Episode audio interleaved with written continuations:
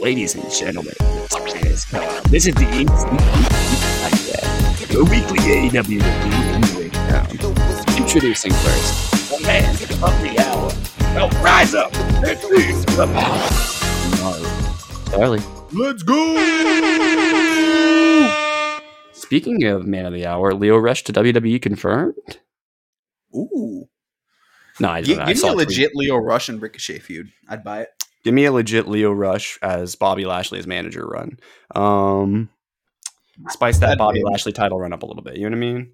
Lashley, Lashley. Anyway, um,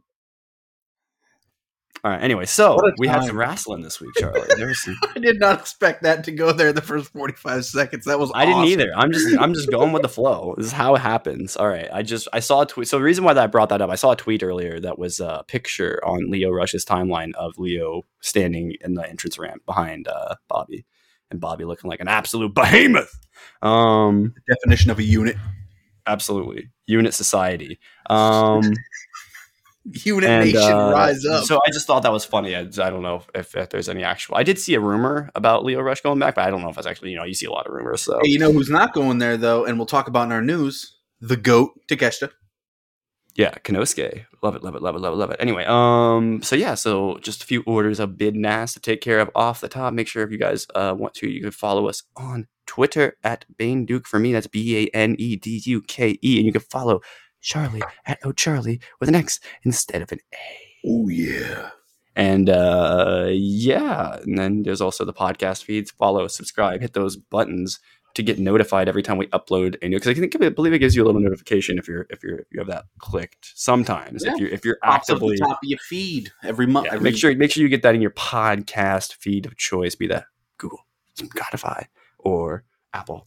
And uh yeah, that's that's all those orders of bid nas. Um and normally when we get done with that stuff, we go straight into favorites. But I I have a question for you, Charlie. hit me. So I saw a comment, or maybe it was a tweet. Uh, Either way, I saw a post in the wrestling community that was like, "Bro, AW needs to fix Rampage." And we were discussing this before the show. And I figured this is a good place to start um, the That- show that's, this it's been a debate, and it's something we've talked about before. Absolutely. Um, so if you were put in charge, let's say we're doing general managers, you're the GM of, of. Rampage now. What's your what's your pitch to fix Rampage? If you just you don't have to go super deep into this, but just like off the top of your head, what would you do immediately to make Rampage a better show? Something I would like right away, and it's something that they've done in the past. I would like a storyline to run solely on Rampage. And they're kind of doing it now a little bit with the Trustbusters. Now, Okay. that has been on Dark. We've seen uh, some people don't watch Dark, so like, who the fuck's his team? Of course. I know exactly. You know, Some people Zach, have no idea who who's Zach, Zach Clayton, right? Yeah. um, and we we saw it a lot with He'll uh, drop you on your head. I've seen him do it. uh, the perfect reference, Swerve in Our Glory, when they first formed as a team against Team Taz. A lot of that was on Rampage. I think Yeah. having storylines flushed out on Rampage, it's a good thing and a bad thing because yeah, you want to get them on the show where you get the most views, Dynamite. But um, I don't know. You know, personally, I love weeks like this. I know, and what probably sparked that debate is because a lot of people are like, "Well, who the fuck was on Rampage this week?" You know, we had uh, Bryan Danielson interview, which okay, that's perfect. Yeah, we We had needed the to hear from him. People, there's been speculation about his injuries and stuff like that. So you know, like Sammy and Tay Melo versus Dante and Skye Blue, Parker Boudreaux versus Sonny Kiss, the Gunn Club versus Beardhausen, and then Orange Cassidy and Ari Daivari. I mean, to me, I love when Dark does, or uh, when well, see, I just played in what they do. People are calling it, you know, it's an elevation with some flashy lights. I saw that that was one of the things people were saying. It's like you're out of line, but I, I see where their where their comments are coming from. Personally, Yeah, I just understand that perspective because I like stretching out the roster like this. We don't need to have you know guys wrestling on Wednesday and Friday. Yeah, that, that's agreed. I, I actually agree on that. But, Um, but at the same time, I do like it. Per, and you know this, I love a live rampage. Or if I was in charge of rampage, I'd make sure we at least have it live once a month. We can we can Yeah. figure that out. yeah, no, absolutely. It's probably hard to sell an arena though on just Rampage. Well, I guess you're not selling it. You're selling That's it why on they've been doing it for Dynamite. Battle of the Belts or you know something else. They they usually hook something to it. Yeah, something for Saturday. I mean, maybe they need to just maybe that should be Our instead next- of monthly pay per views. Here's a fucking genius marketing idea, Tony Khan. Instead of monthly pay per views, do monthly shows like that. and yeah, it's going to get a little silly because you're going to have to come up with dumb names for them. Yeah. But Well, You our next one is uh it's so it's what they do with the all out weekend, you know, Wednesdays live, Fridays live, and then Saturdays live. yeah, And that rampage is gonna be fucking huge. Watch. We're already getting a taste of it. I mean, I'm jumping to the end of the podcast here, but next week they're already setting up next week's rampage. And it's got two title matches and a tournament match. I mean, it's loaded. It's got matches with stakes. So look, I that's the thing. I mean, even this week we had the AAA World Mixed Tag Team Championships. I thought that was fucking awesome to have on Rampage. Yeah, Personally, I just think a lot of wrestling fans don't understand the significance of that being on AEW. Like that's huge, man. Like it, that's fun. it's like the closest thing. And by the way, we got the closest thing, and we'll talk about this in that match to intergender wrestling AEW's probably ever done. You know, like. Yeah.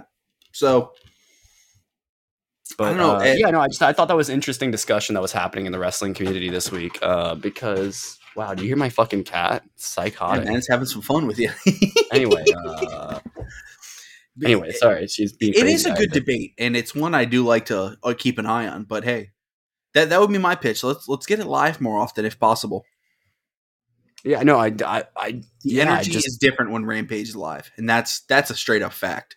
I just don't know. Like I was, I was thinking about ways, and I went through a couple with you that I thought it would be you can improve it. I think the long term, it's going to just have to become a longer show, just because like it doesn't service enough. Like there's not enough to draw people, and the only way to get more people on Rampage is to make it longer. But I don't think they're ever going to do that, or at least not anytime soon, because because I think it makes the most sense for them to to not try and do too much. I guess is a good way to put. It. Like if they if they tried to do that right now and they had two two hour shows a week, I feel like it would be really difficult for them to just suddenly have to fill that extra hour because you know that's they already they have start getting watered down, which is a problem AEW does not have. But the argument could be made that this is a unique situation because of how big the roster is, and maybe you can justify it. But it's going to be hard to sell people on that already don't want to watch an hour of Rampage to sell to watch two or an hour and a half or whatever it would be. You know what I mean? Like whatever ex- um, extra amount of time they would get would have to be another hour, I would think. But uh, yeah, I guess Yeah. it's just interesting. I just you know when we talk about Rampage, it'll be interesting because it's like I yeah I uh I just I'm curious what what people would want from it because I just myself I'm very I'm very unsure what I would do. I would listen Um, to any ideas that they would throw at me if I was in that writing. If I was in that room, I'd be like, "All right, let's hear it. What- What, what can we do? Let's hear." I, I agree though the storyline thing. I, I there was there was a like five weeks in a row where we got a rampage match that was the Serena Deeb um challenge Yep, thing. Perfect. Yep. Run, it- run at least one separate storyline on Rampage. To me, that works. Yeah, I mean it's Jade was on Rampage only it a for like a month. You remember that? it's got to have a through line to it. Otherwise, it just feels like a nonsense hour of wrestling. Uh, That's why I love we're, we're having tournament matches on it next week. Well, I just mean like a through line, like a storyline that's going on. Yeah. So let's uh all right, it's a so it's an even number, so that means I get the first pick of favorites this week, huh? Absolutely. And what were you really feeling this week, brother, brother, brother, brother, brother? All right, so we got a couple good matches, and I, I, believe there was like four I could pick from, and even a promo I, I I would potentially pick from for how great it fucking was. Best promo we've had in a little bit here.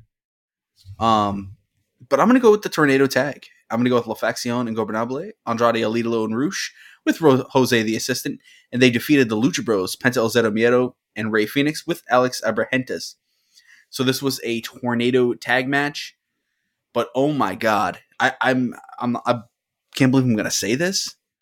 Holy shit, has Rush taken this opportunity and fucking running with it? Oh, absolutely. Rush looks better than he ever did in ROH, and he was the world champion. He was a world champion like twice, wasn't he? Rush is taking this TV time. They got a new uh, song, by the way, because you know. Oh, we'll we'll get into this a little later. I got something I, I gotta say about the uh, whole swerve thing, because I was gonna say it with Andrade, but you know, it's uh, this is this, was perfect. Like for me, what I wanted, the pace was just it was like watching the Elvis movie. The pace was unfucking real. It didn't stop. and Fenix and Andrade, Rush and Penta. I mean, you name it. Every single person had chemistry together. And Garrett, people like to point out that winning and losing doesn't matter in AEW, and you know, there's always some debate for that. But I think the right team won here because we're gonna see. I truly think we're gonna see this team climb up the ranks. Because did you notice Excalibur talked about the ranking system multiple times during this match? Uh, yeah, I mean, They are setting this team up to face Swerve in our glory, and I think it might be at all out. And Garrett, that team That sounds like an awesome match. Be fucking disgusting. Yeah, the match is gonna be Because awesome. Young Bucks are going to be preoccupied. FTR is probably preoccupied. So I'm- I gotta start thinking. I'm, I, that's what I'm gonna spend this week doing, trying to figure out who the fuck FTR is gonna face for the ROH belts. I'm not going to lie, Or- they're hurt. It almost feels like they're hurt, and they're not. Uh, but they'll be back for all out though. They usually heal pretty yeah, quickly. right. like- So, but I mean, yeah, I, I mean, if they don't miss all wanna out, they'll have a match like the next Dynamite or the next Dynamite after that or something. You know what I mean? Like exactly. they'll defend those titles. I feel like I could talk about every moment in this match, but what I'll do is I'll dumb it down to a couple, just the ending here for us. So basically, uh, the ending of the match, we had Fenix trying to fight off Andrade with a thrust kick, but he ran right into a missile drop kick. Rush had it won, but Penta unmasked himself to make the save. So they had Penta tied up by his mask on the ropes. Like it was like the famous an interesting way to get around the not being able to take the mask off yeah, rule. yeah, dude, it was pretty cool. It was a it was a heroic save. You know, he's saving his brother. Andrade threw Penta's mask into the crowd. People were chanting, "Throw it back." Good for him for not throwing it back because it was storyline purpose. You don't need that fucking mask. Okay, good for you for keeping that mask, young man, whoever or woman, whoever got that mask. Good on you for keeping it. Jose took out Abrahantes, but Fenix rolled up Rush for a great near fall. Rush set up Fenix for the bullhorns and nailed it, and then Andrade hit the El Idolo hammerlock DDT for the win. That might be my favorite finisher I've seen in a while. By the way, Rush's. That's It's- it's, so great. It's so beautiful. So, I mean, Um, yeah, I just that's all. That's all I got from this match. I mean, dude, it was so much fun. So, Garrett, what did you think of this tornado tag? Um, flippy dippy insanity, man. Just like they were hitting the shit out of each other. I mean, like, uh, I love all four participants in this match. All four of them have. Yep. Um, if if any of them are on the card, pretty much against anybody, it's going to be a good match. Um, this uh vibe to me almost as hot as the uh bandit. I think it was like Bandito, some giant fucking bull man. I don't know that guy's name. Is, wait, no, I can't remember his name. I almost had it for a second. Uh, that big, who's the giant Mexican dude that wears the bull mask? Who everyone fucking thinks is cool. I can't think of his name. Anyway, he does really cool moves. Anyway, I'm blanking um, on it now, but it'll come to us probably. you know who. I, you know who I'm talking about. I know. I know what you're talking about. Anyway, there was a fatal four way match that featured like that guy Bandito, I think Rey Fenix, and maybe one other person. I can't remember. It was like a lucha fatal four way at uh, Ric Flair's last match. Probably a match of the year candidate. Unironically, like it was insane. Like Dude, it's so much Um, fun. That match was awesome. I don't know match of the year. I, I say match of the year a lot, but I, I mean when I really like a match, I'm gonna say it. Um, I mean, I can't but- believe these guys are going to be in a trios match next week against what is most likely going to be the elite. oh, I man, that match is gonna be Um, there were some cool spots that I really liked. Um, oh, there was the spot where Rush tried to kill uh, Penta on the. f- Uh, sorry, no, sorry, not Penta. Sorry, it was Fenix. I think he tried to murder them on the floor in picture in picture with the with by choking them to death. I thought that was good. Um, there was a body splash off of Penta, which I thought was cool from Fenix. That was really sick. He like jumped up off Penta and hit a body splash. That's different. You know what I mean? It's, Yeah. it's interesting. Um, oh my god, the Canadian destroyer on the apron. Someone probably died during that move.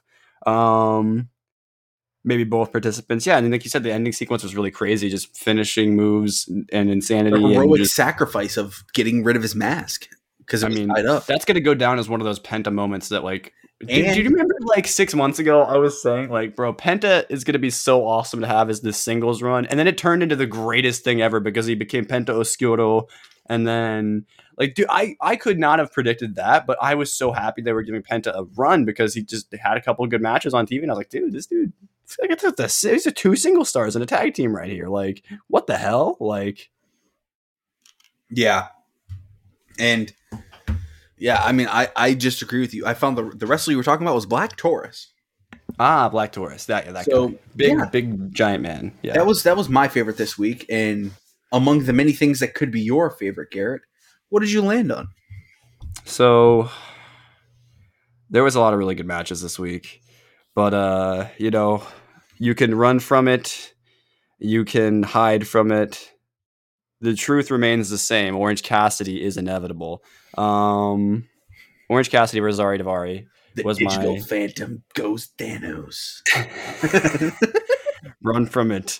You anyway, but you know, um, I think I literally wrote that in my notes. Um, but yeah, so lots of fun stuff in this match. Uh, opening of the match, Daivari grabs a mic and says, "Lay down."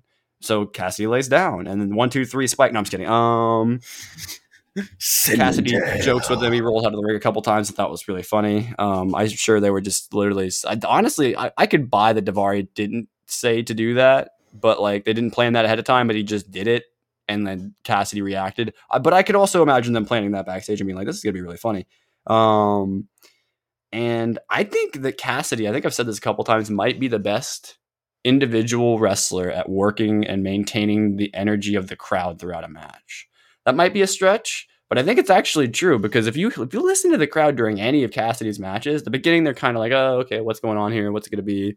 But by the end, they are bought in. And it doesn't matter whether Cassidy's Yeah. winning or losing; they're going to buy that he's going to potentially win this. It's one of the great things about Orange Cassidy is you can put him almost against anybody, and it doesn't matter if he wins or loses. It's just gonna just gonna go on to bigger bigger box office the next time if there was still box office like that. You know, like um he just lulls you into like perfect match pacing. It's crazy. It's like why I think I, I I'm I'm starting to put him up there. Like he's in my top five right now. I think like um which shifts all the time, but like right now he's definitely in there. Um the crowd was I thought hot for all of Rampage. I thought they were pretty pretty active, you know. Um and they ended it really nicely. Um, oh, dude, actually, one thing I, I forgot to mention already: Daivari's selling in this match was phenomenal. I yes, think he, yes. Thank you for mentioning that because I forgot. that was worthy. yeah, that he made Orange Cassidy look awesome, and he also looked great in this match himself. I think. I think he managed to do both, which is something that not everybody can do. I don't believe. Um, but yeah, it's just a great main event match. Um, and they ended it nicely with an orange punch, cleanly one through three, and then Sonny Kiss pulling Yep. one of the most unexpected, but I feel like it makes sense. And we'll go back to I'll talk about how I felt uh, during because I'm about actually right after we get through this segment, I'll go straight into elevation. Um, there was a segment on elevation where I was like, "What the hell is going on?" But this has ended up being the reason why. But I didn't know that at the time, so I'll talk about it as if I didn't know what was going to happen because I didn't at the time. That's how I leave my notes. I don't adjust my notes Yeah, unless something really and- major happens. I don't adjust my notes usually.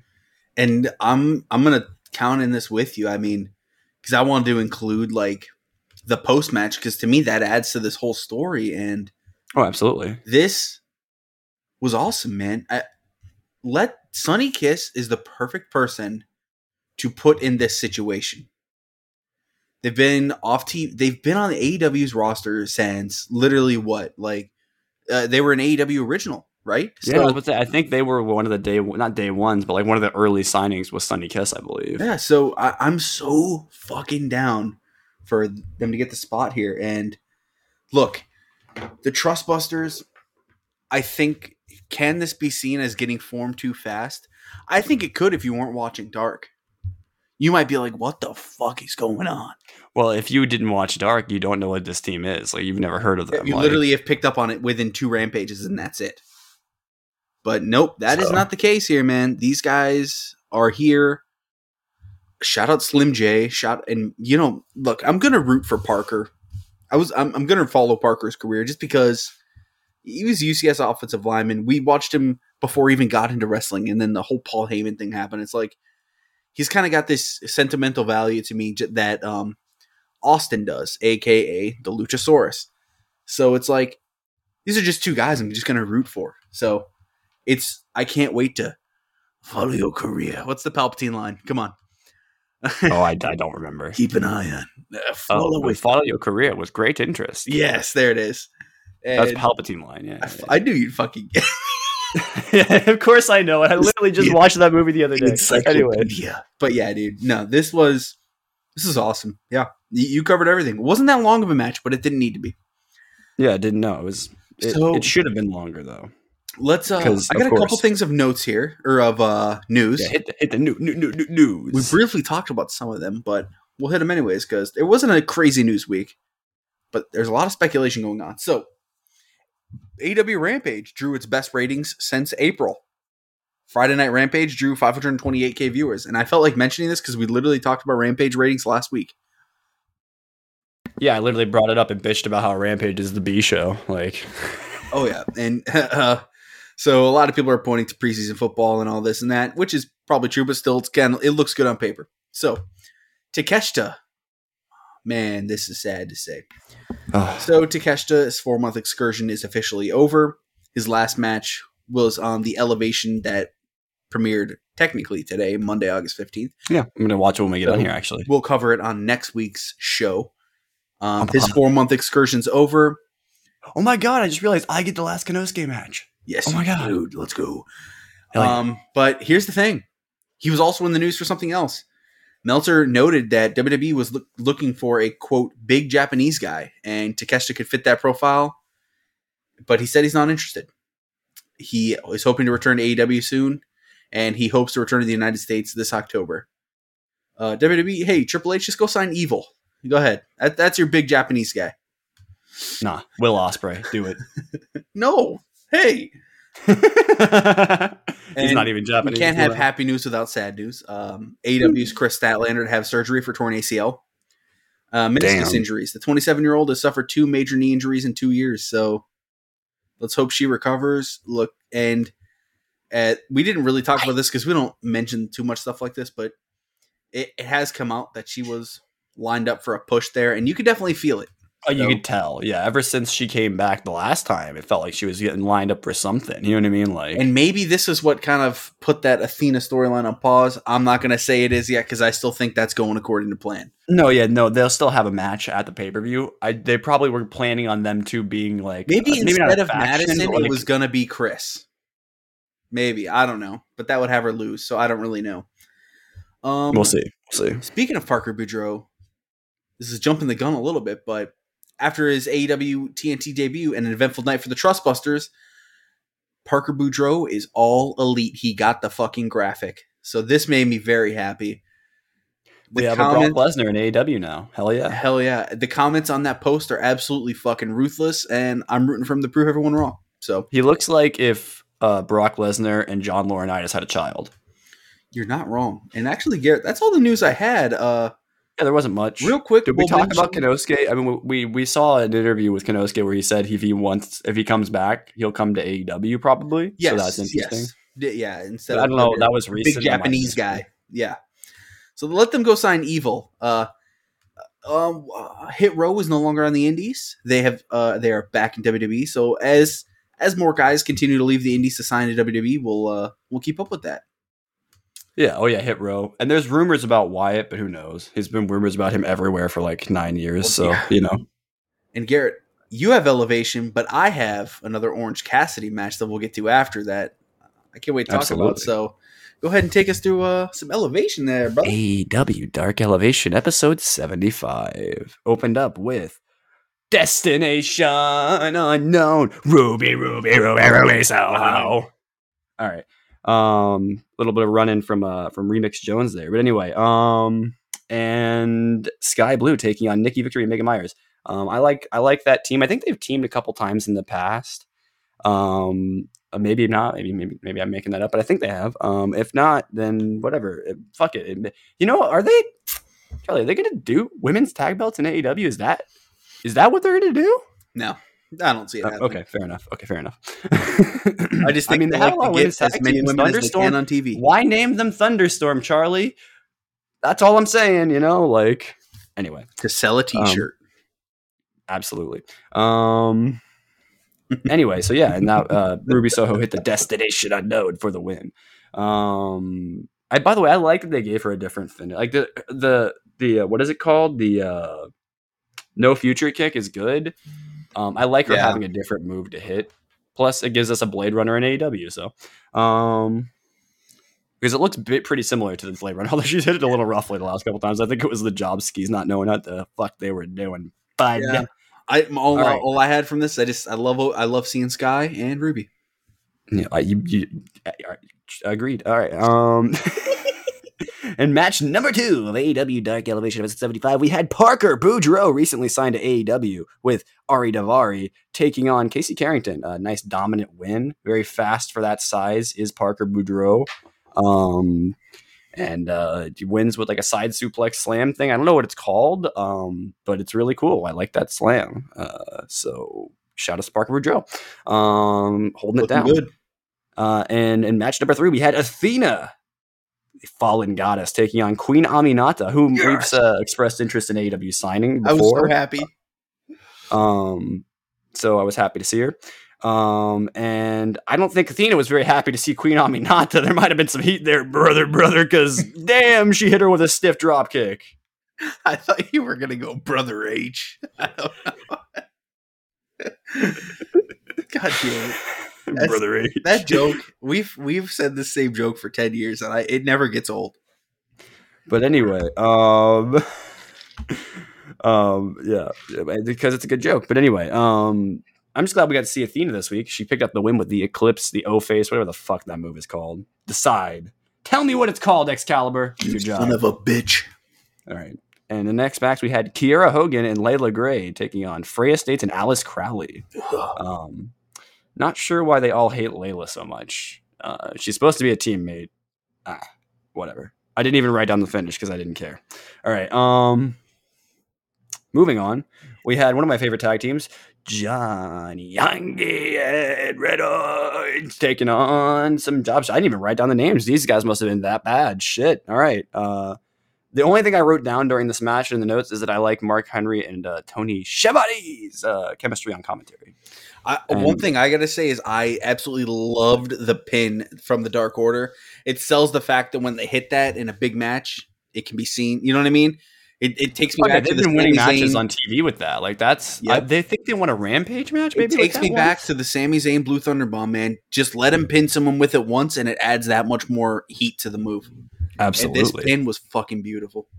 absolutely, absolutely, absolutely. So it's what we like to see. Um, and yeah, I called it the tag team combo meal. Uh, that's what I called that finisher. Ooh, okay. So because it's what it is. It's like a combo of all the different random finishing moves. You know what I mean? Um, and in the main event of the evening, we had the Wingmen, Peter Avalon, Ryan Nemeth, taking on the Lucha Bros. First of all, side comment: there was a sign that said Bay Phoenix. Shout outs to that person in the Shout crowd. Um, the uh, by the way, uh, let me just say this actually while I'm thinking about this. If y'all are fans of this show, put an ESE sign in the crowd. If that actually happens, I'm losing my shit. Um, I'd squeal. and and we'll give you a shout out on the show for sure.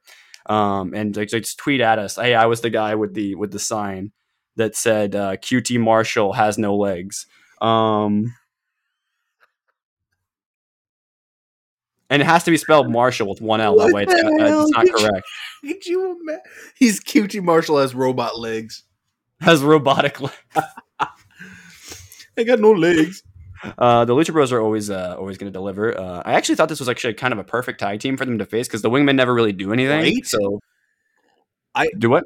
I, I was saying right. I was agreeing with you. Oh, sorry, I, I misheard you. But, but anyway, yeah. Um, you know, so I was uh, I just didn't want to step on what you were saying. Um, but uh, blah, blah, blah, blah. but yeah, I thought it was good, uh, good uh, opponents for them to face before Quake on the Lake. Um, and uh, they hit the combo pile driver. I think it's technically like a, a combination fear factor. They got to come up with a name for it or something because you know some of these moves just need names. Um, and then we had La Facción Ingobernable showing up to play some mind games. They weren't actually going to attack them. I like that. That's different. Somebody you don't always see most of the time when someone comes out, they're going to rush the ring and Agreed. um, and they I gotta say. I really like this elevation main event. Um, the wingman entrance for this this time it actually got me. I was laughing. Sometimes it works, sometimes it doesn't. Uh, I wanted to point out the Uno Dos Tres moment. They hit it a couple times, and they didn't use it on Dynamite, but that moment at a pay per view, or you, you know what I mean, when the crowd's Mhm. really hot, oh yeah, that's gonna that's that's like Swerve's house. Absolutely, Um, absolutely, absolutely. And I got to say, one one thing I want to point out, I thought Nemeth looked really good here, Mhm. and he had a really fancy looking DDT on Fenix that Fenix sold like a million bucks. Oh yeah, And then Yeah, the last so- thing I wrote was Rey Fenix is not human. I feel like that's accurate.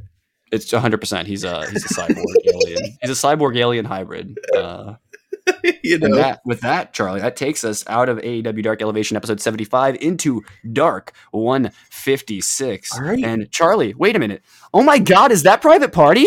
yes, it is, and they were teaming up with the former brothers in the uh, AHFO. And look, I thought this was a solid squash. Uh, by that I mean uh, Butcher and the Blade and Private Party defeated for uh, enhancements. And look, uh, all I wrote here was where do these guys go from here? And we, we got Um, that answer. we got that answer. So, in next week's uh, Rampage, uh, Absolutely. Anna or Anna Anna Jay A S defeated Megan Myers. So this is Anna? No, sorry. Damn it! This is an Anna Jay squad. Where is the bunny? Wait a True. minute. Where is the What fucking the fuck? bunny? You just you just brought back a member we haven't said in a couple weeks, like a month. Who? All right. Uh, I I like the JS members being at ringside. She locked in the submission fast, and again, this was a minute twenty, but she really reminds me of Peyton Royce in NXT. She yeeted this woman's ass out of the ring. She really did. Um, best friends facing off uh, Rohit Raju and Ren Jones. Um, could we see Raju in the new ROH? Maybe it's starting. hope so. It's starting to really feel like like, he's one of those guys that keep bringing around. I Dan- like him. Dan Danhausen was also ringside. I thought Trent looked very solid here, and Danhausen punched him in the Johnson after the match. Uh, that Right was in the dick. so. Shout out to Johnson. Um, Andrade and Rush got an interview. Dude, Rush sounded awesome here. He did. Uh, the thing I took away most from this was Andrade saying "handsome Mexicans" and they don't respect the mask. Which that I kind of picked that up by your guys' actions, but I respect it. Um, And then next we had one of the longer matches on the show. Uh, Dark Order, Evil Uno, and Ten defeated the Wingmen, Peter Avalon and JD Drake. I did not like this one bit. I don't like Uno and Ten as a tag, and I thought the match was fine. he, I was bored out of my mind. Um, I mean, it was boring. Yeah, no, no, that's- Dark it- to me- to me- make a statement here. It was boring. Most things on Dark are boring. Yeah, but between four signed talents, I just think Uno and Ten are not a good Yeah, between four signed talents, it's usually boring. I was bored out. I was bored to tears during the fucking best friends match, and I loved two of the, or three of the four competitors. But I was just, I was like, I didn't care because I knew they were gonna win. Like it didn't matter. Yeah. Like It's just this was not. there's no stakes on Dark because if there's ever a signed talent against an unsigned talent, they're very rarely gonna lose. Oh, yeah, So- getting those reps in. That's what it's for. Uh, absolutely. No, just that was kind of my main thing. I mean, we've been talking about that for a while. That losing Angels and losing Stu has unfortunately paired these two guys as a tag, Yeah. and it's just And losing Anna, dude, they, they yanked Anna out of there because they didn't want her to get caught in the fucking We- spiral. see. And I feel like I fucking I've said this a hundred fucking times. Fuck the sponsors. No, we don't even have any. But this is why they need Fuego because Fuego could team with either of these guys, and it would add so much to this goddamn team. Yet, yet the factory gets Cole Carter. See, Cole Carter would have fucking worked on this team. Yeah. I, Marina Shafir and Nyla Rose defeated Heather Reckless and Joseline Navarro. Heather Reckless, welcome back. hell yeah. Uh, again, another tag, right? They're just, Yep, yep, you know, hey. And what's Got nothing for going you, to so be our last match of Statlander, unless Yep. she's on this elevation coming. Kris true. Statlander defeated Sierra. And, uh, hold on, I got to go back. What? Nyla and Marina beat the hell out of those guys. I, I thought they were a good duo. Mhm. Um, that Vickie Guerrero promo was so fucking bad. There was a rough couple minutes in a row here. Okay, I, I thought I liked what Nyla and Marina did in the ring, and then she gets the mic, and I'm like, "Are you serious? Let Nyla speak."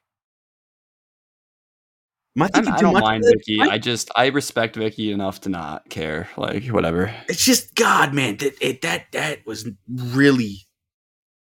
Vickie Guerrero, and this is might be a really unpopular thing to say, is one of those things that the wrestling world is kind of stuck with. unfortunately. Oh, I totally get that, but man, that was. Whew. Let's and get- we we love Vickie. We all I think love Vickie a little bit because of proximity to Eddie and all that. You know what I mean? Like, yeah, but I mean, also she did do a lot of work at working on being. She was truly hated, I think, for a long time in the WWE as a heel. You know, so I think you Yeah. have to kind of respect. That. Oh no, yeah, and I just think, man, we need to. They need to figure something out because that that delivery doesn't. Do you, do you want my unpopular opinion? I think you just take Nyla and Marina away from her. Yeah, let her go with someone else. Um, Or then we get a whatever, yeah. Trustbusters match here, man, and the Trustbusters defeated Sonny Kiss, Zach Clayton. I've never seen this guy in AEW, and Xavier Walker. So the main thing I wrote was Sonny Kiss, the Trustbusters? Question mark. Yeah, Um, I remember. I all I wrote my notes. Sonny Kiss just kind of stood on the apron and let him win, and I was like, at the time, I was thinking like, what the fuck? That's so Garrett, weird. But Wrestling outlets said they've never heard of Zach Clayton. Um, he was on. yeah, because they don't watch Dark. I know. It's just like, come on. no, because this is what you because because we talked about. Okay, I'm I'm a I'm a peek back the curtain to everybody about how we decided when we did this podcast. I didn't want to watch Dark. Charlie was like, "No, we need to watch Dark." Because nobody fucking watches Dark. They just look at the results and pretend like they watched it. Yeah, dude. It's You didn't say that, but that's now what I understand why you wanted us to watch it so badly. Because nobody pays attention to it whatsoever. Like, and how and how many times have we seen it? These they take characters, they take little things here and there. Look, that Uno Dos Tres thing. They're going to use that, I just I don't understand people not watching Dark and then complaining when they don't understand who these people are. Literally, this entire storyline is coming out of Dark, and it's so I, I love By it. the way, man. you people are the reason why Tony Khan doesn't put anything important on Dark. You are the reason You because he knows you don't pay Shout out attention. Jinder Mahal. Um, I'm No, saying the was, people, uh, you people in general that are wrestling fans. what did you think of our first match with those guys as a trio? It, I mean, it was a straight up squash, but Yeah, I mean, one of the see the members of the other different team just didn't. Uh, I they'll probably gel together better over time. I have no idea. Um, see, all of us watching, we know Parker's raw, but he's got raw, untamed power. And when you stick him with someone like Slim J and Ari Daivari, who are literal grizzled fucking veterans, I mean, that's that's what you do. And then Sonny Kiss, Sonny Kiss is a veteran now too. Straight up, Sonny Kiss has gotten the reps.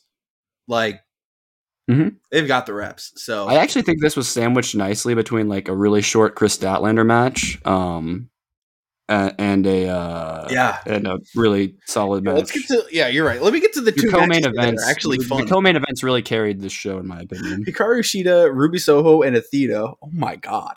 What defeated? Leva Bates, Emi Sakura, and Serena Deeb. One of these things is not like the other. I won't say who, but this the, I let leave Leva alone. She's fine. there were five really great women wrestlers in this match, and yeah, Leva did fine. She she's a look. Shout out BTE, right? But no, man, Hikaru Shida looked really good. Peter Avalon will beat your ass. man. Um, dude, I mean Hikaru Shida and Emi Sakura.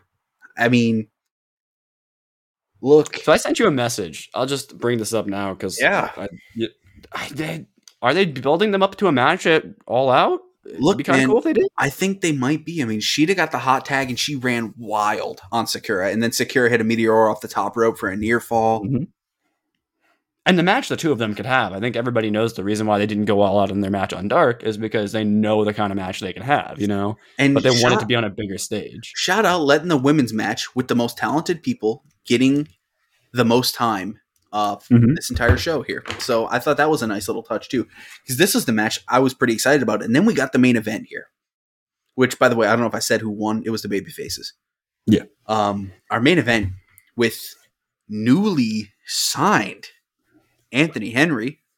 I My forgot, boy, To, forgot to say that on the news. I sent Yeah. that to you. Or I GG. um, Orange Cassidy defeated Anthony Henry, and this wasn't sexy, but this was fun. This was six minutes of fun wrestling. I actually like this. I don't that's know what what, I'm talking about. no, no, no, no. I'm, I'm saying like this wasn't like some drawn out fucking slugger. Oh, right, yeah. This was just a quick six minute match that I think delivered, and it set up Orange Cassidy for a good week. And Garrett, It felt like both guys were kind of trying to catch each other. Like they both knew they could both win it pretty quickly if they wanted to, so they they were trying to get out of it as quickly as possible. You know, like there was a sequence where uh, I think uh, Cassidy hit like a Tiger Driver, or maybe I forget someone hit someone hit the Tiger Driver, and then Anthony Henry rolls straight into an STF, which I thought was great.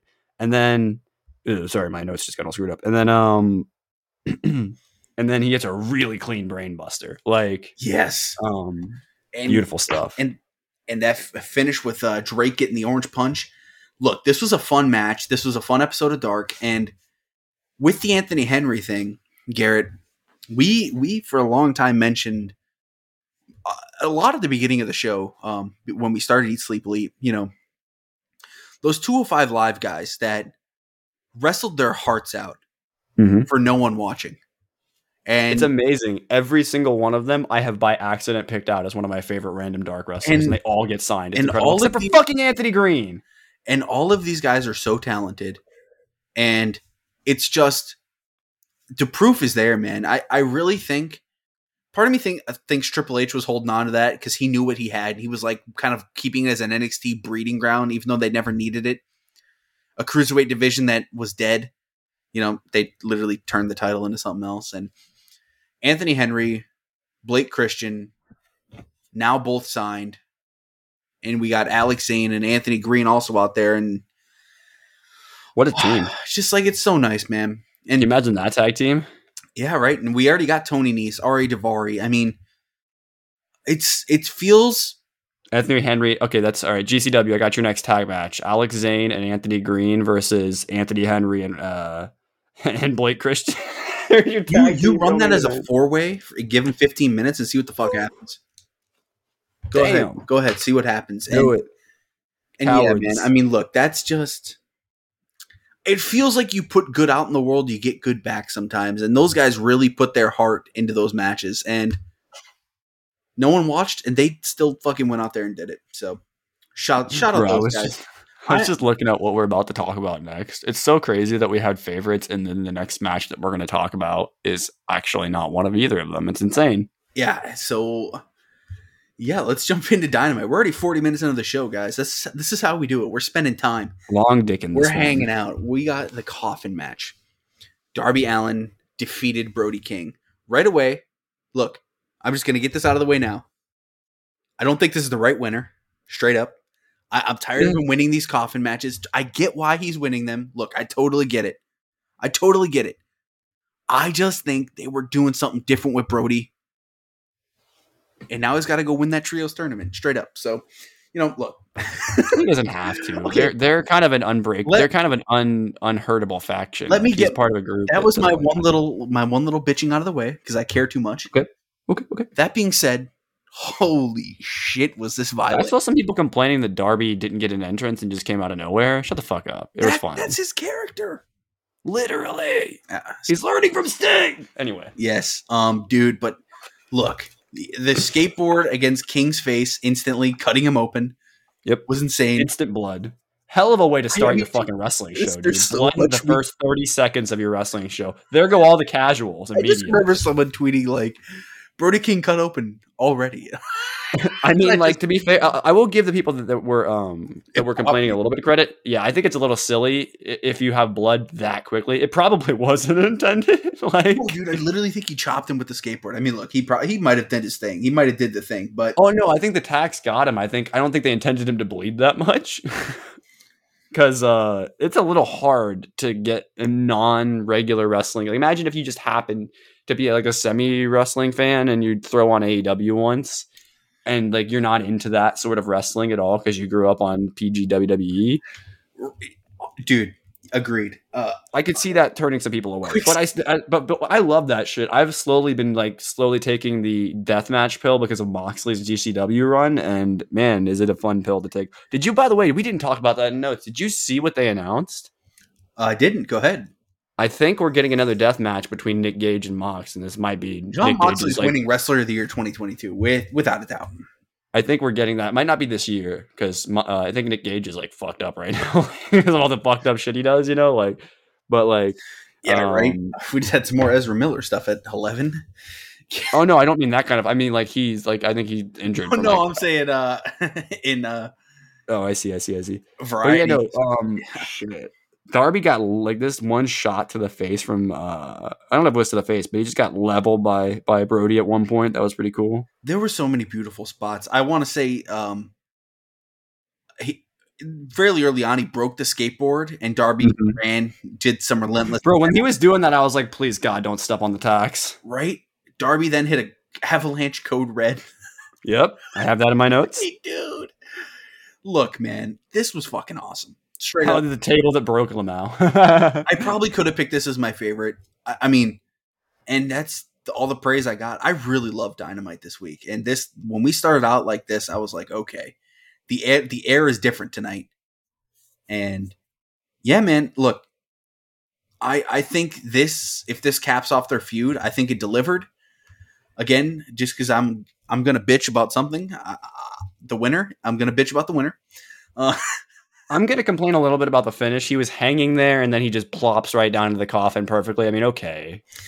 it was Fine. you could see what they were trying to do. it was a little far away. Yeah, And they weren't going to just move it. They weren't going to have somebody be like pushing it forward because then it would be obvious. You know what I mean? I did but- like like the split second where he's like actually hanging him. I'm I'm hoping. Yeah, no, like he did that. I think so that it would be convincing that he'd be passed out and maybe would perfectly fall in. Brody King did a great amount to make that look more believable, but it just did.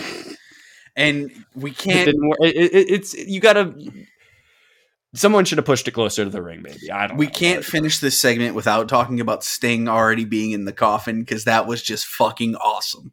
yeah, that was pretty fun. He- Sting just chilling in the coffin by himself, probably checking his phone. You know what I mean? Like, shit out of Buddy with the bat and King with the bat.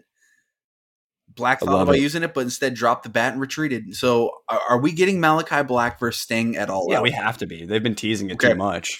So if we get that match at all out, I think that means these guys are not winning the tri- going for the trios title. So Yeah, that would presumably because they would need to have Malachi freed up to be able to be on the pay per view. yeah, so But it seems like right now Malachi's more focused on Sting anyway, so it makes sense if he's not like focused, you know. yeah, We'll see. Maybe Sting will interfere. I really hope that doesn't happen, but no, no, no, yeah, we can't have that. So yeah, Uh, that yeah. was our opener. Uh, Yep. Jon Moxley was backstage. He's talking about the meaning of the AEW World Championship, saying it's about enduring pain. Tonight, the last survivor of the Hart Dungeon returns. Moxley will push him to his breaking point. If Chris Jericho's fighting spirit doesn't break, his body will. It indeed did. It's a great line, by the way. It really is. After the break, a clean shaven and a fresh faced Jericho said he'd become the AEW World Champion. He said Stu Hart was vicious and sadistic, and he didn't want to think about the pain until tonight. Jericho's going to stretch Moxley, leave and leave lasting scars. He was the first AEW champion, and he will be the next. Again, back to back backstage promos, and I think it worked because it kept the pace of the night going. Tony's getting better about picking and choosing when to do these promos. Like, I'm glad Jericho didn't come out to the fucking ring there.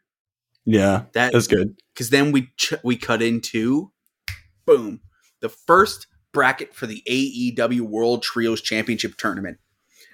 Now, my God, Death Triangle versus Will Ospreay and Aussie Open. Oh, Whew. Andrade, La Facción Ingobernable, Andrade El Idolo, Dragon Lee, and Rush versus Young Bucks and TBD. More to that in a second. House of Black versus Dark Order. We didn't get the trio, but we're we're both assuming Silver and Reynolds, right? And who who do you think's the third? Ten. It's got to be ten. It- I mean- it could be Uno, and that would actually make sense if we're talking about the whole Dark Order. Like, it would make sense. that. It feels like a piece of like the sing. Like, you know, he was obviously relegated to singles after his partner left. You know what I mean? Yeah. Um, I mean, until they brought in the ten Uno thing. I really hope it's not like something silly like Silver or Reynolds and ten and Uno. I really hope that's not the case. Is there any chance it's Hangman? Um, he said he was going to be in the corner. If you're going to do Hangman, you better be Hangman, Silver, and Reynolds because that's a hell of a team. You know, Like I'm almost wondering if the House of Black get too horny and they injure two of the members, and then Hangman has to step in. You see what I'm saying? If they do like some backstage, That would be cool because then you would potentially have. Then if you do that, then you'd have to finish it. What uh, are they on the other side of the bracket? Yes, they Are are. the Bucks? If if you want to finish it as Young Bucks versus Young Bucks, or sorry, Elite versus Elite, and his friends, you know what I mean? Then I mean, yeah, sure. If you want to settle it there, because then you finally get the payoff. That's the third match between Kenny and and Hangman. So Absolutely. And then a match, I'm like, I know, uh, I'm like, kind of excited for because of Rampage this week, especially Trustbusters versus Best Friends.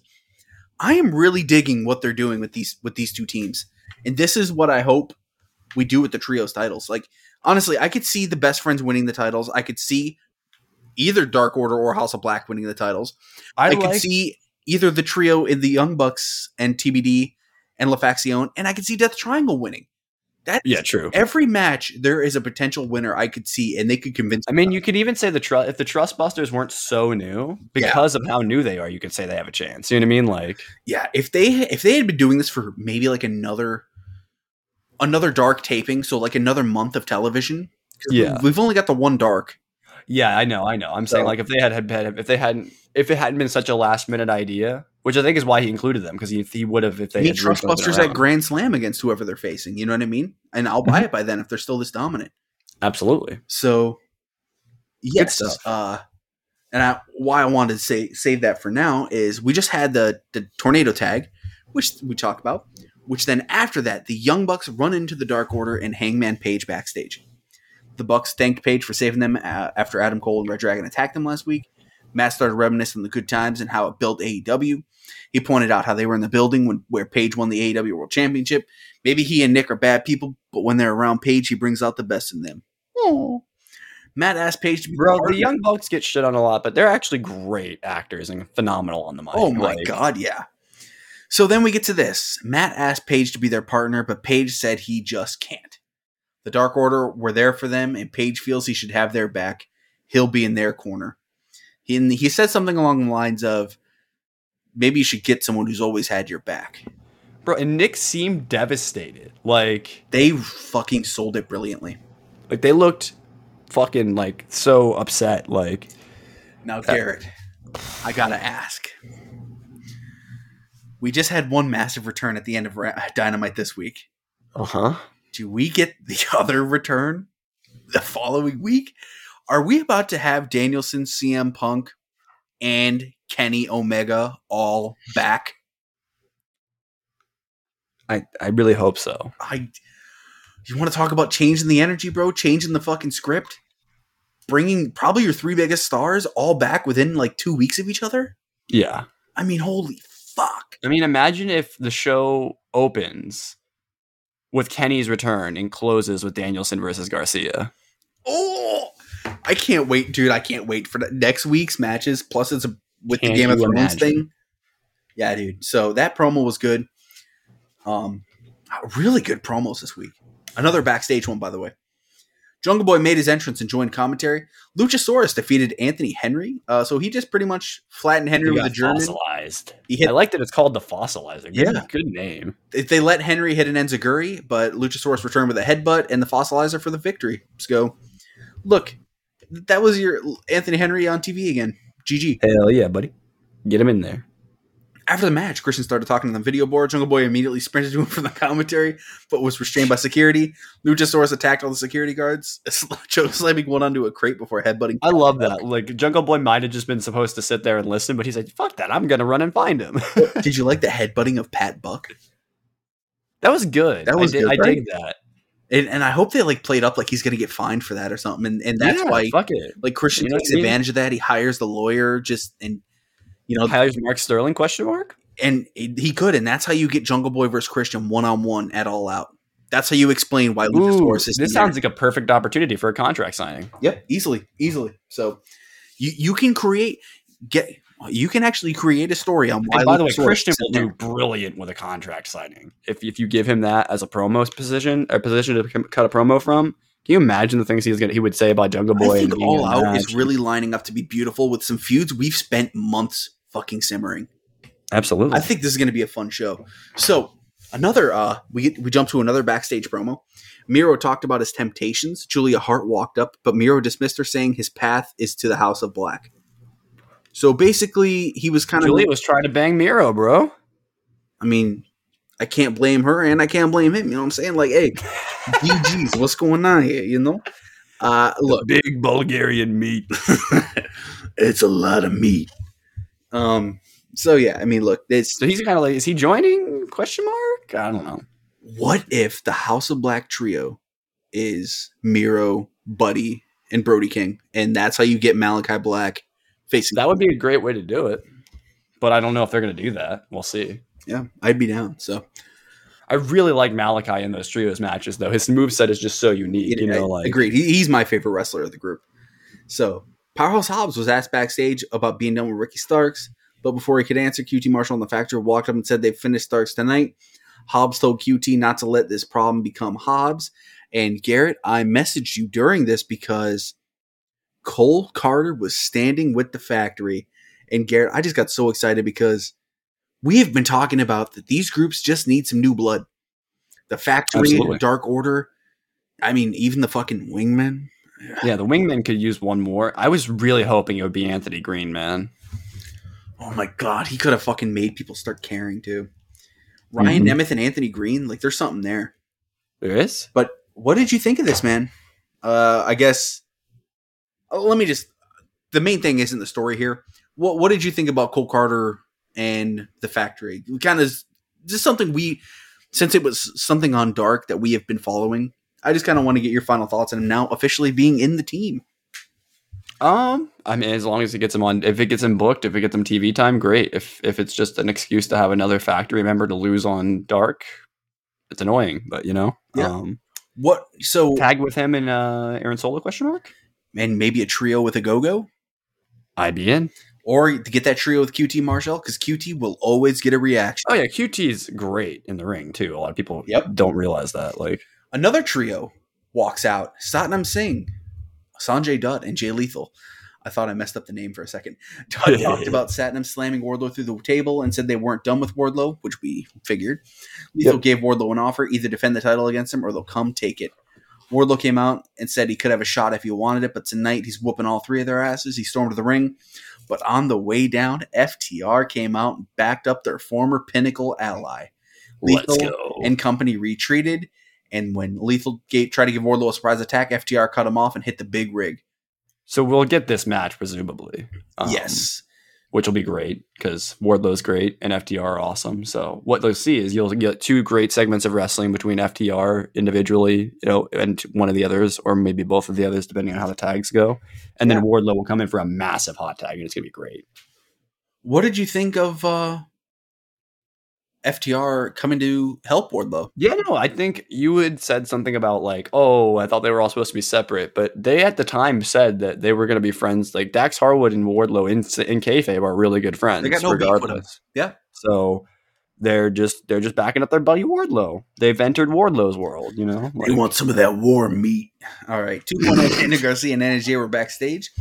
Said Jericho would win the title tonight and have a celebration prepared. Garcia called out Bryan Danielson and called himself the Dragon Slayer.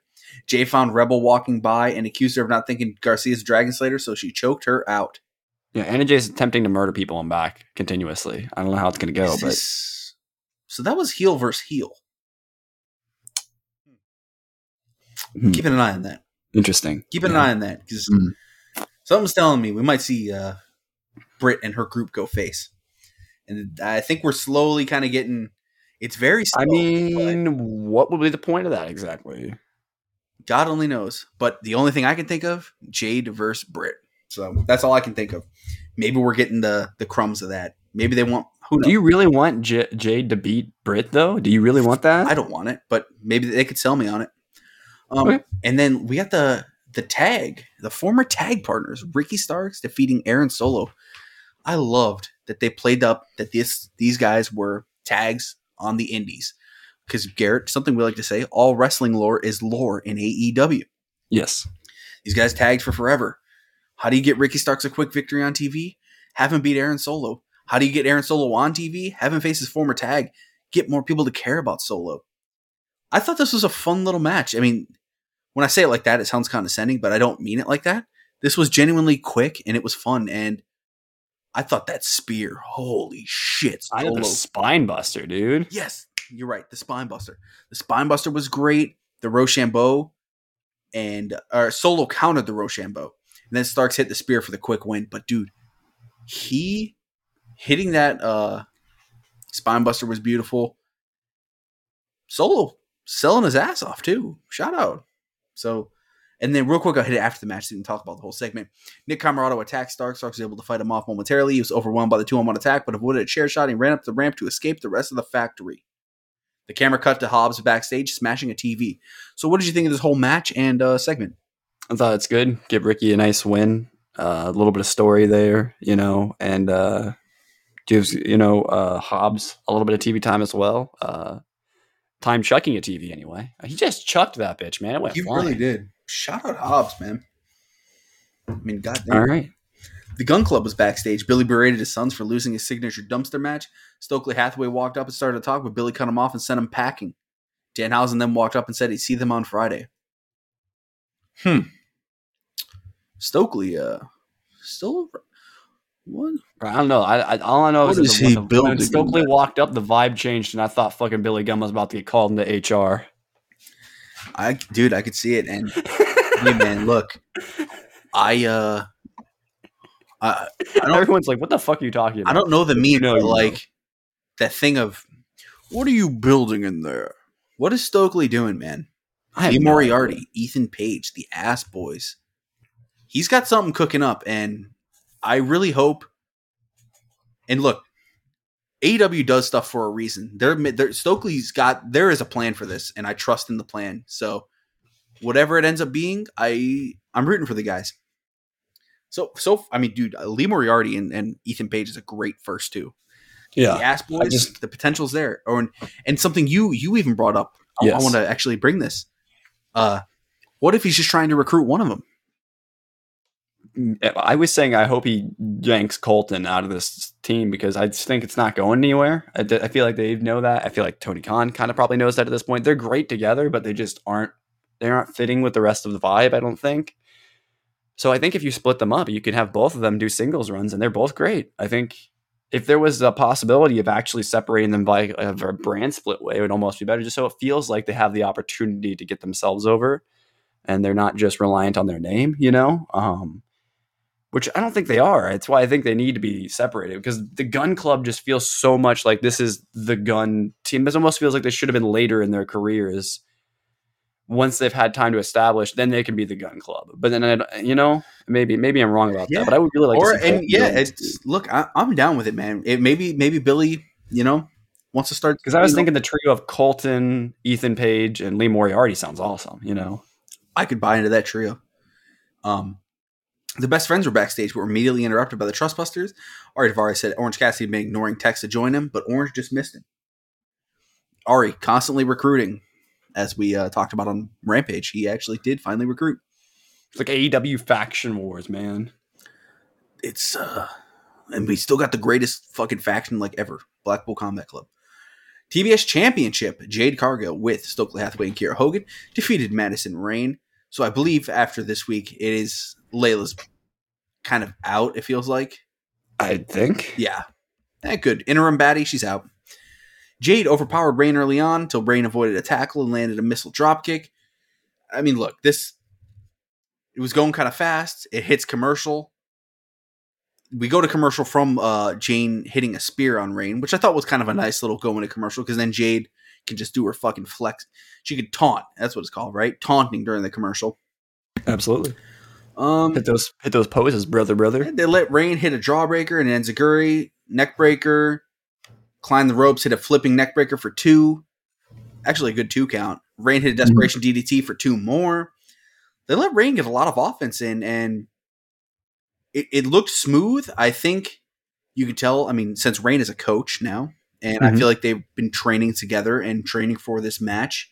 I hope so. I'm sure they've been working in Orlando on stuff, and I think it. You, I could feel it. I mean, to me, it was it was a Jade match. It was it was Uh-huh. quick, but I think it went smoother than Agreed. Uh, her previous one, and um, it was against Leila.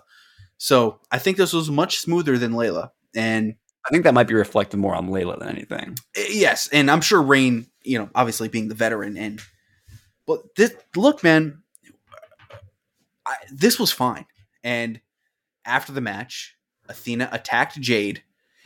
Kiera pulled her to safety. Athena posed with the TBS title. Um, by the way, let me just hit the finish real quick. Kiera Uh-huh. hopped up on the apron and distracted Rayne. Rayne recovered to the uh, roll Jade up. She went for the cross Rayne, but Jade reversed it and did the Jaded for the win.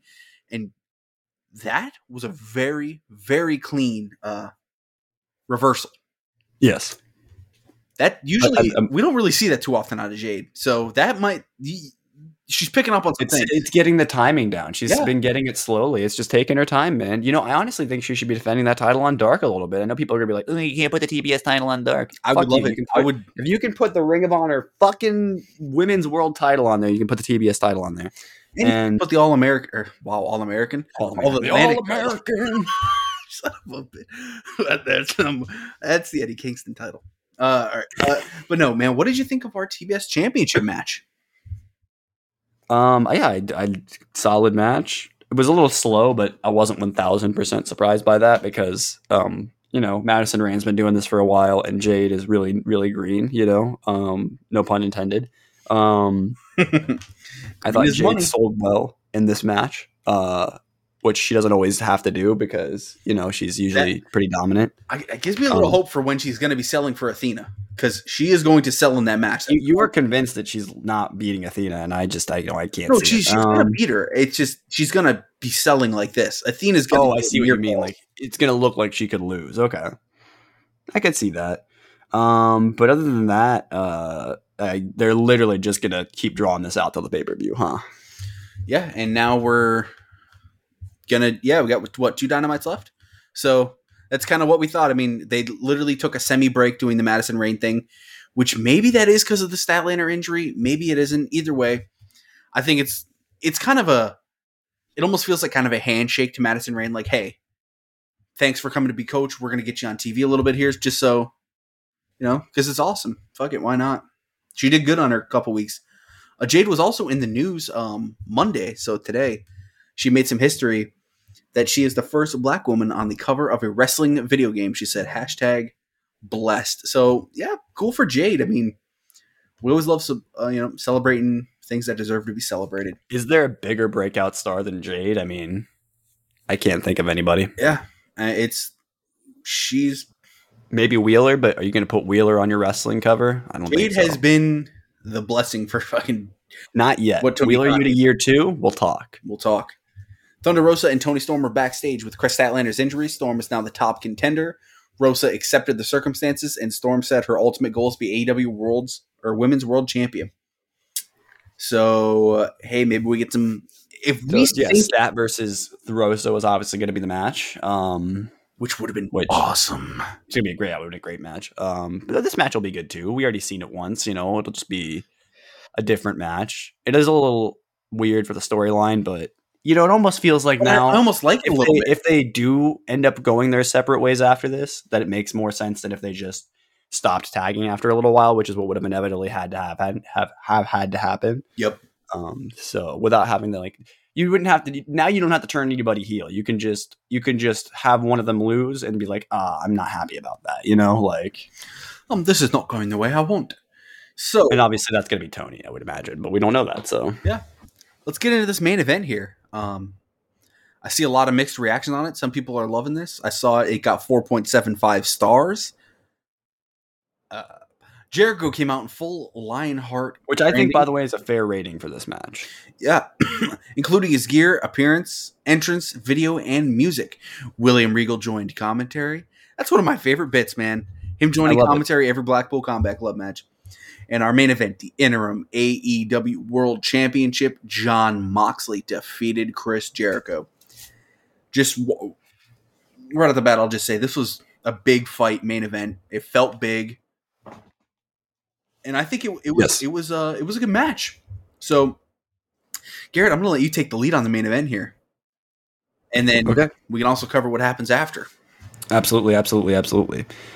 And that, that was a little tease up for anybody that doesn't know what happens at the end of this match. All right. Um all right, so lots of great counter wrestling, uh, classic Jericho maneuvering, stuff that you haven't seen out of him in years. Yanked the fucking earring out of Moxley's ear, and then apparently I heard this. Don't know if this is true. Apparently Moxley bladed his ear after that, um, which is why it was so bloody. And I was thinking that to myself, like, does the earring bleed that much? But eh, whatever. Um, there's a lot of. I would fully match, believe this motherfucker bladed his ear. By the way, absolutely. Um and jericho uh, so if i if i i like to try and identify the stories and matches that just sing to me this is an example of one. Um, i think jericho was just trying to prove a point. I don't think he cared about winning this match. He just wanted to prove that he was the better wrestler and that's what ultimately lost in the match because mox had the tenacity to keep going and that allowed him to hit back harder and ultimately win the match Yeah. um, sorry, I had to get the cat to shut up. But anyway, um, and uh, and yeah, and uh, the only real complaint I have, I feel like Mox was in the walls for about eight, eight and a half years during the commercial break. Best place to do that, by the way. But if we're gonna do that, that's a little silly. I'm just gonna be honest with you. Like Mox shouldn't have been able to stand for the rest of the and I match. saw Like, I saw this being some debate on the timeline too, because I believe Raj mentioned it, uh, the owner of Wrestling Inc. and some some other people, and Jericho even said himself he would love to talk about it and and why he felt like that was actually why that spot worked. So I will say, if they were gonna have to have that long of a commercial break, not that it was super long, but if they were gonna have to have a long commercial break in the middle, that's the best way to do it. Um, And the crowd because it makes Mox look like an absolute beast for surviving that. But I do think it still looked a little silly, you know. Yeah, Um, and I think uh, the crowd being hot when we came out of commercial break was was proof that it, the crowd And that was the whole purpose of it, by the way. Jericho probably didn't say that when he when he brought this up, but that was the whole point. Was the crowd would have been dead when they came back from commercial. If you watch the uninterrupted feed, the crowd literally dies during commercials. It's the worst. Like uh, we try not to talk about it because it doesn't really. It's it's a bad look, but it is the truth. You know what I mean? Like during a lot of commercial breaks, the crowd kind of dies off on on the less important matches. You know. Um, It was Raj and Dave Meltzer were having the debate. I was trying to find out who was the other guy. And I will say, I don't usually agree with either of those. And Raj Giri is literally wrong about most things. It feels like. I mean, let's be honest. Where the fuck is Sasha's release? Question mark. You fucking absolute buffoon. Like, I'm not trying to start beef with Raj, but like, come on, dude. You got to know what you're talking about. I don't care if it was the truth at the time. You should have come out since then and been like, all right, guys, obviously I was wrong. Even if you were right, because nobody's going to believe you now. like, at least with regard to that story, because it was unsubstantiated at the time. I shouldn't spend this much time on this, but it was like unsubstantiated at the time for the most part. Did not get confirmed, and then two weeks later, finally we got a piece that kind of seemed like it was similar to what was being said. And so I just Yeah. I don't really. So I'm, I'm glad that I agree with that guy, but you know, um, but uh, yeah, I think Mox is just kind of unstoppable right now. We got the assist from Sammy throwing Floyd into the ring. Well, he tried to throw Floyd into the ring, kind of overshot it just a little bit there, Sammy. Um, oh well. Uh, first kick out of the Judas effect we've seen. Love it. Just Mox deserves that. Um, and then uh, everybody rushed the ring. The whole JAS was coming down, beating down Mox. We had, uh, I think, uh, Santana. Um, or was it Ortiz? Sorry, we had Ortiz, not Santana. We had Ortiz. Santana was absent. That's what I noticed. Uh, we had Ortiz. We had like Eddie Kingston. I think uh, maybe was Wheeler there. I, had, someone else was. Someone else rushed the ring as well. Um, and then it was still outnumbered. The JAS was winning, and then the moment that nobody expected, but everybody was there for, we had the music of CM Punk hit to make the save, setting up the all-out main event.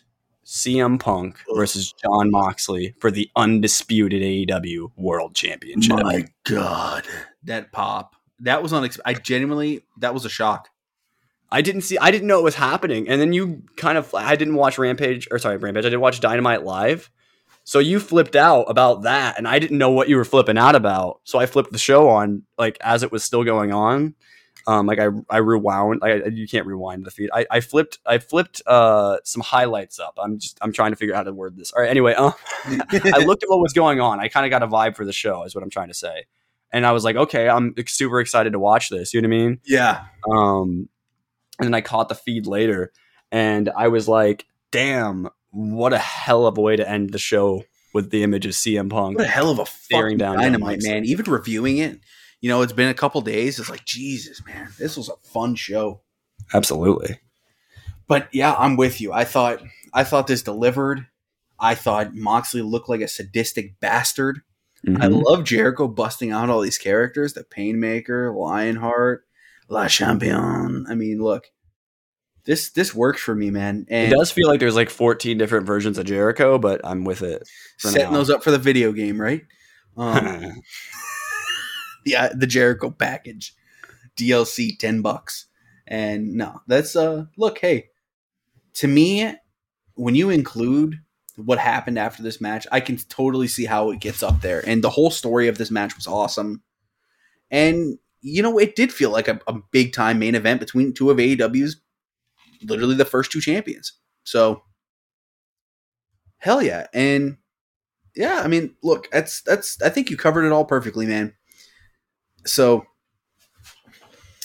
yeah, a dynamite really gets the thumbs up big time for me. Absolutely. Big thumbs Big up thumbs up. And then let's jump into Rampage. I mean, Rampage is a, is a bit different this week and didn't feature any of the same talent.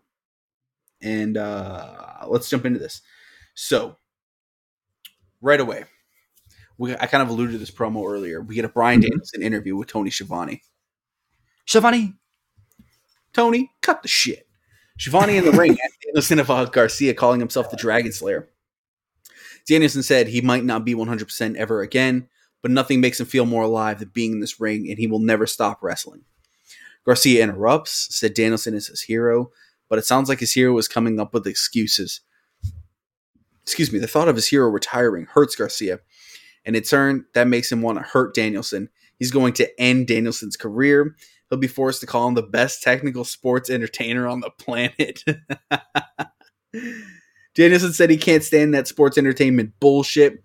He saw Garcia, Garcia wrestle on the Indies, so he asked Garcia, "Do you want to be the best technical sports entertainer in the world or the best technical wrestler?"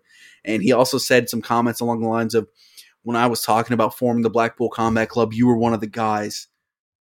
Look, I think genuinely, the reason we're getting this feud is just in case. What if this is Danielson's last one? He wants to have a proper feud with Garcia because he and, and all of us know it. We've we've talked about this for like since we've had our show. Daniel Garcia, that is his his. That's what he's going to be in five years when Danielson's gone. We will all talk about Garcia as the best technical wrestler in the world. That's just what it's going to be. It's he came along. His his character that he's developing now is so beautiful, and it's I say beautiful, but it's it's it's really it's it's a complex character and it's fun to watch, and he's even funny. This Jericho thing's working out for him, and man, I really I do think it's starting to catch up to the point though where he does need to do something else Oh, because and I agree he will soon. And I think that's why they teed it up in the way that they did in this. I think it's not right now, but I could see a few months down the road if they want to maybe say Danielson's not done done and they're not done done with each other, which I can't imagine that even after three matches they would be. You know? Yeah. Um, and they want to have one more match, and if Danielson wins, maybe the stipulation is he joins the Blackpool Combat Club or something. Like he just refuses to do it because he's so, so against it and the blood feud that they had. You know what I mean? I, I or, I, or maybe it's a genuine turn. I don't know. I mean, a lot of people want want him into Blackpool Combat Club, I think, but I don't know if that's the direction they're going to go in. You know, like yeah, it might be, maybe it isn't, but yeah, man, this was a fun start to Rampage. I really enjoyed this live. Um, all right, I, I wish if it was live, it would have been fucking nuts. But honestly, I didn't even see anything about it, so yeah. it is kind of nice. Alright, just about really quickly before we move to the next segment, Charlie, can we go ahead and pause? yeah, no problem. Now that we've pissed ourselves, Literally, we were both about to piss our pants. We had to take a little break ski there. AAA World Mixed Tag Team Championship, Sammy Guevara and Tay Melo defeated Dante Martin and Skye Blue. Hey, shout out these titles getting on the show. I thought that was kind of cool. And Yeah, I feel like you don't see mixed tag team championships represented that often. So, no, and it, it was a cool little touch. And I gotta say, I really thought the match was pretty fun. Um, and I think people underrate that, man. Like it, they can have. You can. I mean, this is literally what you do. You just have two really great matches essentially at the same time. You know, in a tag match, it's great. yeah, and and let's get. I'm always down. Look, I really think Skye Blue. She, there's some real untapped potential with her, and Oh, absolutely. She just never gets to use any. and it. getting I her just- in this program and again she gets she gets used so frequently it feels like so i just i think she we can add this to her resume of you know uh, titles she went for so it's Mhm. cool but you mentioned earlier briefly you thought we had a moment where we got pretty close to uh intergender wrestling I mean, there was definitely a couple of moves that were hit for sure. yeah and it just yeah it was I think just Tay hit him uh, a Hurricane Rana or something, and then Dante? somebody, yeah yeah, and then maybe Skye did some. uh, Somebody did some. They did some. There stuff- was a moment towards the end where he, Dante launched off Tay's back to hit a destroyer. Yeah, like they both did some stuff. Like so, I don't know. I I still think Tony Khan is uncomfortable with intergender wrestling. Every time they break bring it up, he just Well, doesn't even seem to for our want to talk finish, we had we had the two women take out the two men before Ty hit the Tay KO for the win. So, Yeah, so um, we jump jumped to uh, Lucha Bros and Alex Abrahantes cut a video promo. Penta said they weren't done with Andrade El Idolo and Rush, but in the meantime, Death Triangle will become the first AEW World Trios champions. Their match with Un- United Empires Will Ospreay and Aussie Open was announced for August 24th episode of Dynamite. So Will Ospreay will uh, the G1 will be over by then, so he'll be back in the states. mhm. holy fuck, that match is gonna fucking slap. Ooh, I mean, that match might just be downright stupid. Absolutely. Parker Boudreaux with Slim J defeated Sonny Kiss. Boudreaux immediately flattened Sonny with a lariat and a tackle. Sonny fired up, but was immediately cut off with a big back suplex with the squash win. So this was this was a getting Parker a singles match because they're building them up just like they do with a lot of their big guys. I feel like he's getting a little bit of the the Wardlow treatment with his matches, where he just kind of walks in, lays house, and leaves.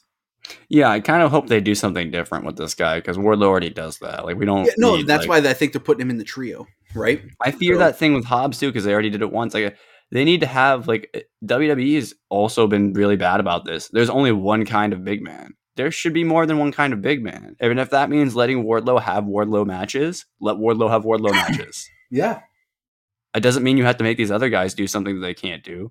Just because you decided Wardlow was that doesn't mean he has to be that.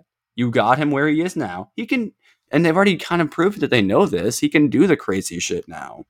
Does he need to do it every match? No, but I'm saying he can do it now because we know he can do it. Anyway, yeah, and so La Facción Ingobernable were backstage with Private Party. Andrade said they would win the trios championships. Cassidy got in his face. Excalibur and commentary said, Private Party were going for the tag titles. So that's setting up next week's Rampage, which we'll talk about more at the end here.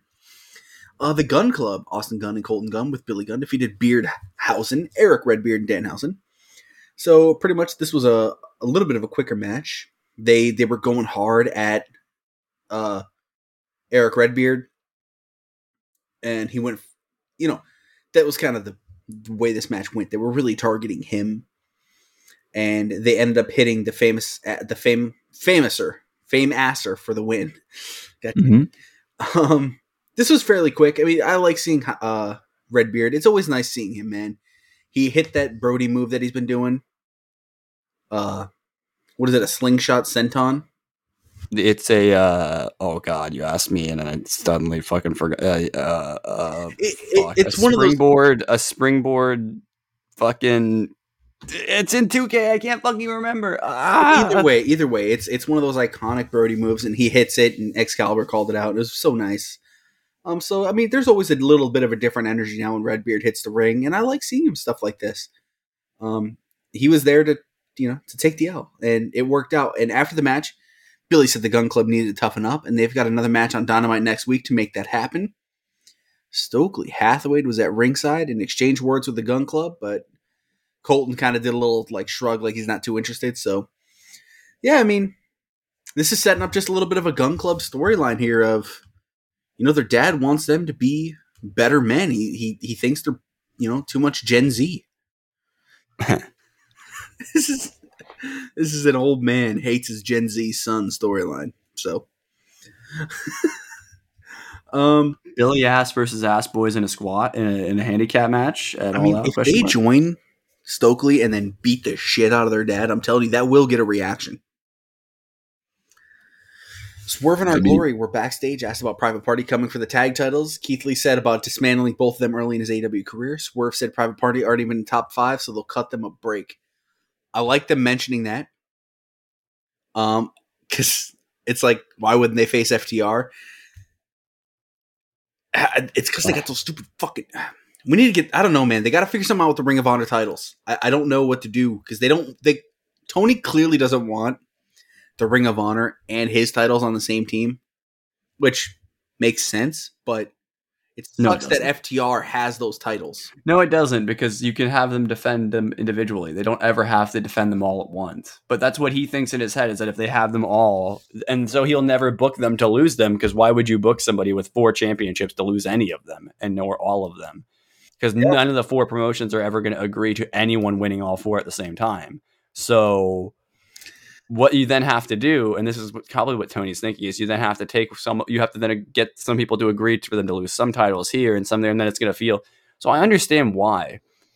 The thing is, though, and this is just reality that people should accept. Until FTR decide to retire, they should probably be champions wherever they go. Realistically, like Especially right now, they're they're hot right now. So because you're never going to get because they're not going to be around forever and you're not going to always have FTR available and they've been number one contenders longer than they held the titles. 63 day title reign. Um, but that was not a good title reign. Uh, so a Hook interview in the ring. Shivani asked about the FTW Championship always being an open challenge. Hook responded, "Yup." Zach Clayton came out and challenged him, but he wanted the match next week on Rampage. who? I've never heard of that guy. Never heard of him, dude. Has he been on AEW before, Charlie? Wait a minute. Has he cut promos on AEW too? Who the fuck is this? Charlie, has this guy? Wait, wait, hold on. This is JWoww's boyfriend. Is this really their answer to Logan Paul? Seriously, Oh. JWoww's boyfriend? I mean, come on. You couldn't on. even get like Jake Paul to come and do something. Like, you think he wouldn't do it?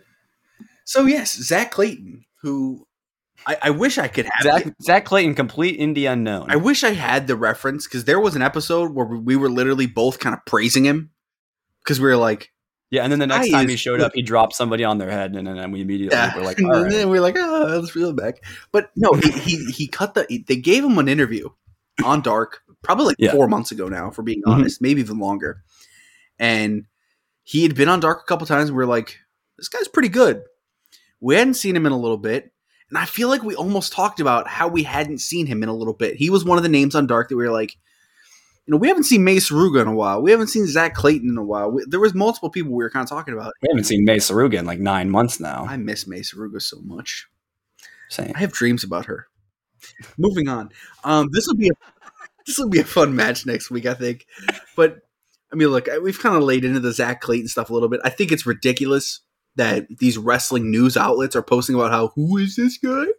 Look, if you don't watch How can you call yourself a wrestling outlet and then you don't actually watch matches like that it's you're one thing. to review? It's one thing if, if we're just talking to someone like, oh yeah, I don't really watch Dark, so I'm unfamiliar with this guy. That that's most people.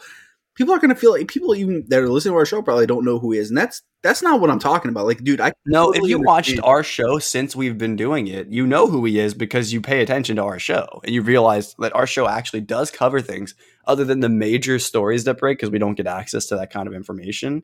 We cover pretty much everything yeah, that and- happens on an AEW show. Like if it happens in AEW or AEW related, unless it's something that we just don't feel like talking about, we're going to talk about it. So I So yeah, it's it's gonna be a good spot for Hook.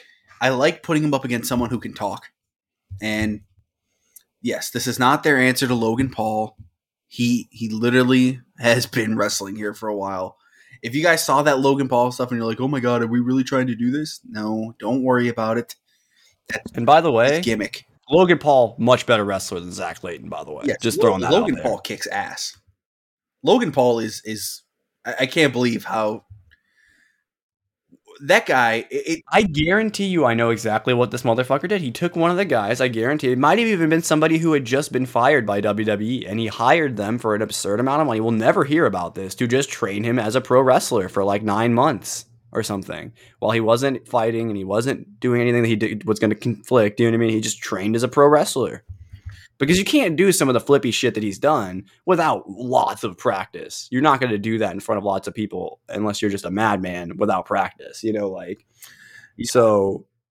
I, I feel like he was running just matches. man, I, I okay, so- Bad Bunny versus Logan Paul, WWE Championship. Send it. That's what you do at Mania. All right. okay. I don't know if I go that far, but um, I can tell you right now, one of the guys that I know trained him, and you can feel it when watching him, is Drew Gulak.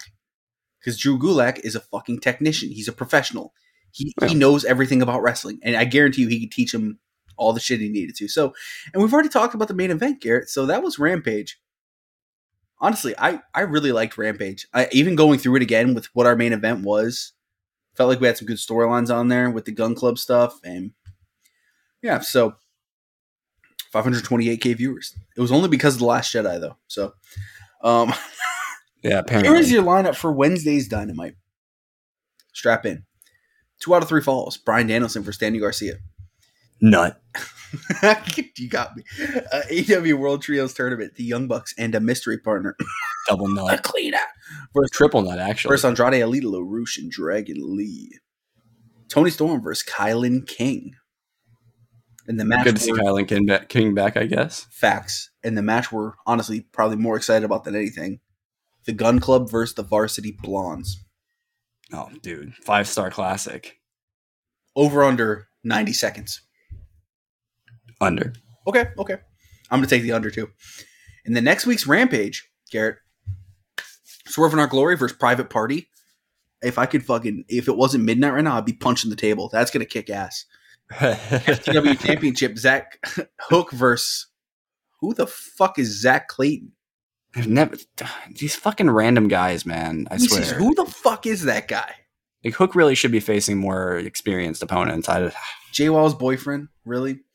AEW World Trios Championship Tournament first round, Trustbusters versus Best Friends. who? God damn it. This is uh we were talking about the beginning. Let's let some of these storylines run their course on Rampage, and this kind of has been. So Rampage looks beautiful to me. Some people might look at that and be like, "Oh, that's ugly as fuck." it looks fine. There'll, there'll be more matches. I it's got a lot of our guys. It's got Swerve. It's got Orange.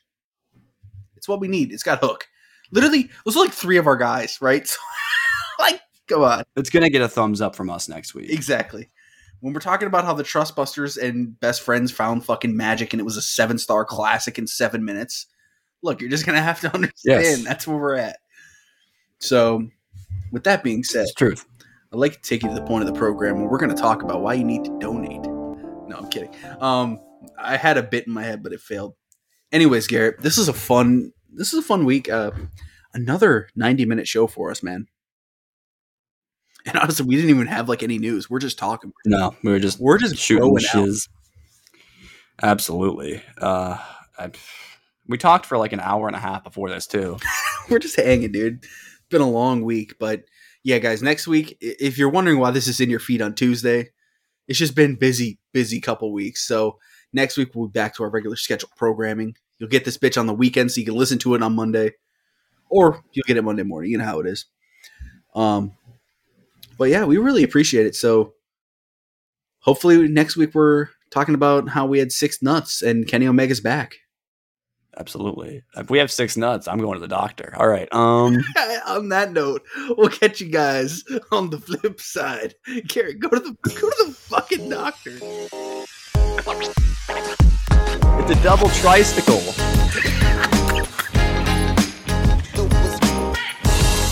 I lost my dick in the ocean. My balls are going after the trio's title. Who the fuck is Zach Clayton?